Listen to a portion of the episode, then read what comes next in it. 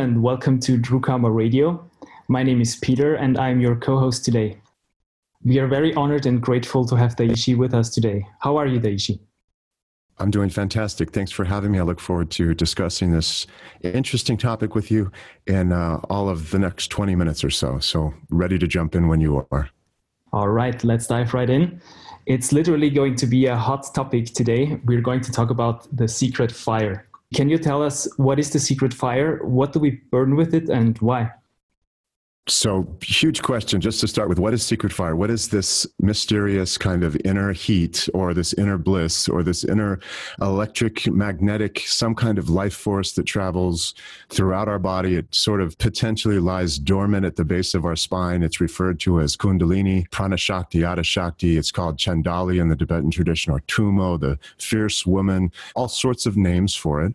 And it is the spiritual force or some type of evolutionary energy that resides within us that allows us to reach higher states of consciousness, as we're told. So we're looking to amplify, activate, awaken, and utilize this secret fire, inner fire, inner heat, or this Shakti Kundalini energy in order to allow us to reach states that kind of brighten or infuse this vessel, as you will, with more light, more consciousness, more awareness, more clarity, more joy, more connection, more compassion, more blissfulness, etc. So, this secret fire, this inner fire, is one of the greatest mysteries in all traditions and all religions mystically back into the dawn of man. Can you tell us why is it secret? I don't think it's secret. I think they consider it secret because it's so mysterious. Some people seem to have this revelation of Shakti or Kundalini or, or Tummo, this evolutionary energy come to them through grace, just arbitrarily. Every once in a while, we hear people having these epiphany, revelatory kind of experiences, and we don't really understand where that came from. How did that happen? And so we know that people like Beethoven and the geniuses of the past have had these kinds of revolutionary experiences, and it's brought out from them some intense and amazing life changes and the way that they perceive the world and the way that they express themselves and the way that they connect to others. So in that regard, it's the mystery that, you know, caused Christ's disciples to speak in tongues and babble and sort of known to be the secret wine, or as Christ said, they were drunk on his wine, right? So this tradition goes way back. And we in our teachings we rely on this secret fire as a way of kind of cultivating an inner blissfulness an inner joyfulness an inner aliveness that you don't see in some traditions that work on mind only or just want the mind to be kind of stable and present. So this secret isn't really so much of a secret. It's just, I think it's just more mysterious. As a general world, it's there ready for us, but we just don't know enough about it. And it's just recently, over the last few decades, I think, over probably 40 years, that it's become more and more and more talked about, known about, researched and understood, and people have actually sought it out. And because you're seeking something, it's sort of a mystery, right? It's sort of a secret. But in truth, it's not too much of a secret once you understand it how do we learn to generate it? What are the steps to follow there? And can anyone learn it? The beauty of it is that it's within every human being. So every human being has this, as we're told through the old scriptures, the, the spiritual scriptures, the mystical scriptures, the sutras, etc., the tantras, that within each person lies this dormant energy. It just has to be engaged and amplified and cultivated in a certain way. So everybody has it. It's just a matter of do you want to access it or not? And some human beings are not ready to access it. They'd rather be in the world and play in the world and sort of go through the experiences in the world that they need to burn out first before moving on. And that's really this energy is about moving on. It's about evolving beyond the normal human capacity. When the world becomes explored, you sort of, I've done everything here. I get it that I'm not going to find satisfaction here. I understand that intrinsically through my direct experience. Then what's next? And this fire, or this heat, as it's called, and heat relates more with bliss than it does with actual temperature, is the way that we manifest the blissful connection that we need in order to let this human vessel stop desiring externally. And so, in that regard, anybody can do it, anybody can learn it, anybody can achieve it. Now, the second part of your question is how do you do it? That's a little more mysterious. So, most of the time, if you haven't received this inner transformation, and there's a process to it. If you haven't received it through grace, as I described earlier, then you need help with it. You need a guide or a teacher to actually show you how to access it and actually help you access it. So there's a kind of a connection with the teacher and the student in that the teacher can help cultivate and slowly activate with you this energy together through a series of practices and a series of discussions and meetings and silent transmissions and empowerments and so on. There's a myriad ways of trying to cultivate this energy, but usually it happens that way through a variety of different methods. And once applied correctly and in the right order, this energy becomes more alive and more active within you and allows you to slowly and, and, gradually increase it so that you can utilize it for many other kinds of applications later that allow you to get deeply into the esoteric path, as you will. I think you mentioned mindfulness practices before. Where does this secret fire energy work fit in relation to vipassana, mindfulness, meditation? What role does it play there? So there are two areas there, and it's really interesting to note that there are two sides to the spiritual path. One is the side that allows us to make distance from this transient identity and to understand what parts of us are the vehicle brain, you know, the body mind, and what parts of us are the cognition or what we call the ordinary awareness and all of the things that are happening in that body mind that are the reactions and mental iterations and undulations of the brain, the daydreams and the fantasies and projections and the remembrances and so on and so forth and the physicality of it all, the vessel that holds that brain, and then the separation of the awareness watching it all happen and not to be entangled in that is sort of the mind process. We're sort of bringing a balance and stability and control over the wild horses of the mind that typically lead us into karmic consequences or just cause and effect in life that creates suffering. And, you know, sort of like, I think I want cake, so I chase cake and eat it, and then I get stuffed and want to throw up and I don't want cake anymore. So we end that ignorance of chasing once the mind starts to stabilize a little bit.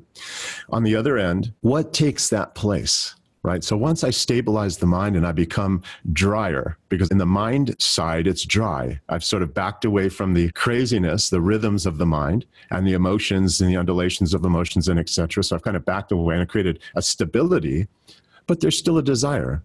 So, what fulfills that desire to connect and to feel good and blissful and loving and compassionate and all that? That's where the energy comes in. So, the energy satiates the vehicle's need to amplify illumination and to feel satisfied, satiated inside of that light or that secret fire. And it gives great bliss and it gives great liveliness and it gives great brightness and clarity, diamond like radiant awareness to the already balanced mind. So both of these sides need to go together. One without the other can create depression and apathy and disconnection and all sorts of things. So we have to fulfill the desire of being a human vessel. We're always going to desire. That's our nature. We want something. Even if we want to not want, it's still wanting. We're like a flower. We're going to grow. We just, what direction we grow is going to be dependent on our environment. So we're wanting things. We just have to learn to stabilize the want and direct it towards something that's really purposely positive for evolution. And this secret fire provides us that blissful givingness, the bestowing factor within us that allows us to say all of the things outside of us are no longer necessary to fulfill me. The light within myself fulfills me constantly, and I no longer need to seek. It doesn't mean I don't seek. I can seek, I can play, I can be creative, I can love, but now I do it from a position of not needing it instead just wanting it. So it changes perspective and perception in a huge way. And this is where we reach that state of self realization and truth. I no longer am greedy, envious, jealous of anything because I'm satisfied completely within. And I've balanced and stabilized my mind stream so that I can see clearly, perceive clearly, and love clearly. And that is very important. So both of these parts need to be within any real spiritual path. Oh, that's beautiful. A question that might come to some people's mind is can it be dangerous somehow? Do we need to be careful when practicing it, or is it a totally organic process? I have my own bias, and for decades here, I've sort of said to everyone who's come to me with the fear of Shakti or Kundalini or Tummo or whatever, the inner energy, and said, Boy, you know, it could be really negative and harmful Psychosomatically, there is a way to abuse the energy. Yes, you could get it so that it's running in a way that's not healthy you can get overwhelmed by it. Yes. I mean, if you're trying to practice these things without the help of a guide or somebody who understands it, there is a small chance that the experience could be way overwhelming. In the same way that if a smaller child learns about adult things too quickly, they might not be able to process them. It doesn't mean that the things they're learning are wrong, it just means that they're just not ready for it yet. So, in that regard, we could perceive that the child gained access to things that weren't healthy but if we believe that the all is the all, then whatever we're receiving has to be right when we receive it, right? So it just really comes down to a philosophical debate. I like to say that with the right understanding, the right knowledge, the right wisdom behind it, there really is no chance for having any negative effects, or at least long term negative effects at all. If somebody just starts to haphazardly mess around with their inner energies, there are ways that you can stagnate your prana. You can become congested and have issues physiologically that can bother you. Whether those are long term or not remains to be seen but they certainly can be short term. And that's the reason we really need to have help when we look into these more advanced mystical practices. You really need to understand them well. Yeah, that definitely sounds like you need a teacher on the way there, or it's at least very beneficial. Absolutely important to have somebody to guide you that's been there and understands it very well. Otherwise, trying to guess through this not only could be a waste of time, we don't have that long here on earth, you know, why are we here? Are we here just to have fun? We could have stayed where we were before we got here if that was the only point, right? So, you know, we're here to learn and evolve and sort of understand ourselves and the nature of each other and connect with each other better, understand the purpose of reality in a very short time. I mean, we think that the life can seem very long unless you're having a lot of fun, then it's very short. But if you really look at the grand scheme of things, you're here in just a flash. So that flash that you come down and, and you spend here is really meant for us to grow and to just experience and learn and understand. And if we come to just have pizza, watch football, and enjoy, and then we leave, it's such a waste of an opportunity to gain so much understanding about our inner nature and who we really are that it seems to be a shame. But for some people, that's necessary to cycle around that for a while until they finally realize that, hey, this isn't really working out too well. And it leads them inevitably, like everybody else, to the evolutionary path that they have to take and decide to make change. Yeah, know thyself is a quote that I really like.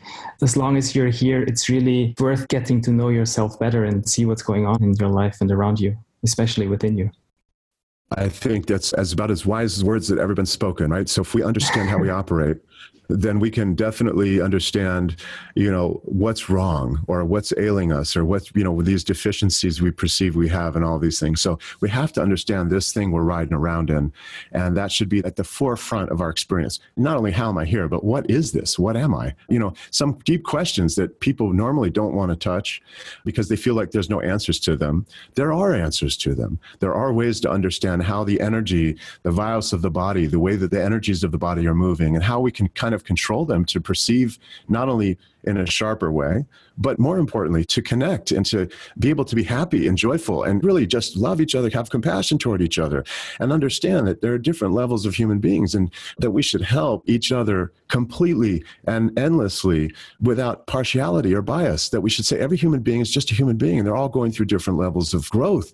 There should be no one we don't help or don't try to assist. So, this knowing allows us to overcome our own lack or what we believe is our own lack and then begin to help everybody else around us and say, hey, don't worry about me. I'm fine. You have issues. Let's deal with them and let's help you get fine too. That's paramount for our world. Beautiful. Going back to the secret fire, let's say the practitioner has established a certain amount of heat or warmth inside the lower cauldron. How can he develop it? Are there degrees to it? Are there depths to it? What can one do from that point on? Yeah, so you jump from basic talking to pretty intermediate talking here real quickly. So Let's define a couple things. So the warmth inside can depend on which channel is operating at the time, right? So we have a middle channel, a left channel, and a right channel for lack of, of technical terms. One is a solar channel, it's a heating channel. One's a lunar channel, it's an inward channel. It's a parasympathetic and sympathetic axis of the body. And we have a balance of the two, which is the inner channel. And that's where we're aiming for. We're trying to get a balance so that we can bring this electric, magnetic, universal life force, life giving energy within that channel so that we can begin to hit indicators and open up constriction, restrictions, whatever you want to call them, within the vessels so that they begin to open and we begin to release the kind of tightness, tension, fear, anxiety that they create. So we begin to open up and we begin to become free and courageous and begin to become loving and begin to become knowledgeable and communicate and connect. So that inner fire is the beginning point of letting all of that kind of burn and translate up, translate spiritually. Fire is the only element that translates something. If I want a block of wood to become air, quite literally, I put it on fire and it transforms right in front of my eyes. It goes from a dense, heavy block of wood to literally what I believe is just air. It's a space. I mean, now granted, there are molecular breakup there. There's some bonds being broken up and they're becoming, you know, spatialized out into the ephemeral kind of space in the macrocosm. So my eyes can't see them. And we know scientifically that they're just the chemical bonds breaking. But fire is the only thing that can do that, right? I mean, fire in the terms of a special chemical reaction that way. Does that make sense? That makes total sense. Can this kind of energy work get me all the way, quote unquote, to enlightenment realization?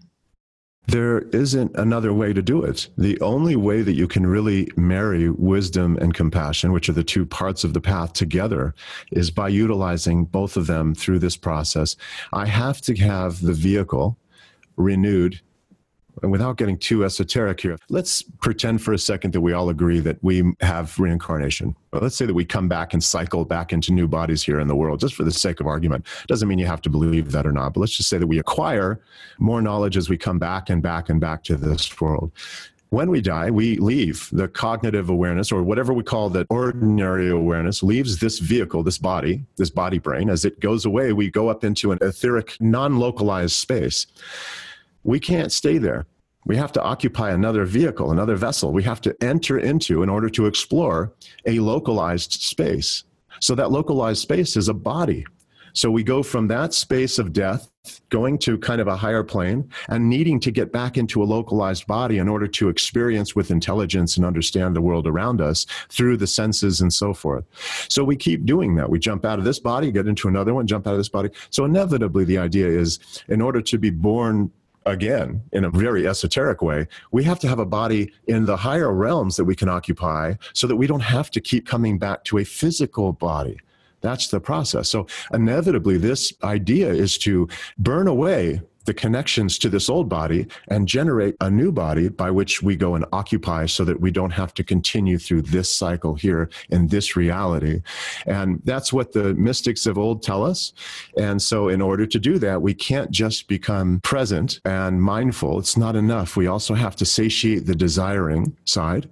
And there is that need. So, wisdom, and compassion are the two of them. One is to get the mind in the right space. And that's so important to be present, to be able to see your mind, emotion, body reactions, and all of that. And there are very specific ways to do that quickly and to also utilize all of the inner energy of the body which is organic and natural it sounds complex it's not it's very organic and natural but there is a process to that as well so that they can come together those two parts and form a new body that we go in and occupy once we leave this place if we're ready for that, right? So, without going too far into the esoteric side, I think that explains it just enough so that we can leave the curiosity to kill the cat later. Sounds great. I understand that for people who are interested in diving into this topic more, they'll find information about it on the upcoming Drukama website. Any news on the launch date? We're going to launch the first week of July. So it's uh, drukama.com, D-R-U-K-A-M-A.com. And that website is already filled with tutors and teachers there that have been with me for a while. It's going to be a place where you can go from the comfort of your own home and go week by week as we walk you through the process and the practices to help you understand not only the long term, you know, what am I doing long term, to break that down for you so you can understand it, but then show you how to do this week by week at your own pace and at your own level and have the support system that can help you all also by answering questions because many of the people that are there have gone through this already. So they're there to help you if you're interested in it. And as I always say, if you don't find it with us, find it somewhere, please, because understanding yourself, as you said earlier, know thyself is an important axiom we must embrace for the sake of becoming a closer human society. And we're not going to solve things out there. We're not going to ever change others. We're not going to change situations unless we change ourselves first. And that change within means I have to become impartial and unbiased to all of the environmentally created circumstances that were out of my control to begin with, that shaped and formed who I believe I am and it turns out who I'm not at all. So these are important steps for humanity. We have to do this, we have to see this through. And just enough of us doing this will create such a change, such an egregorial change, that it will help the rest of the people who might not be ready for this just yet and suddenly turn them into people who are ready for it now. Brilliant. Uh, thank you so much for joining us today, Daishi. We very much appreciate your time and energy. You are so welcome, and thank you for doing this. I look forward to having another one of these with you as soon as possible. If you have any questions or comments about the show, please send us an email at radio at drukama.com. Thanks for joining us for today's show. We look forward to seeing you next time.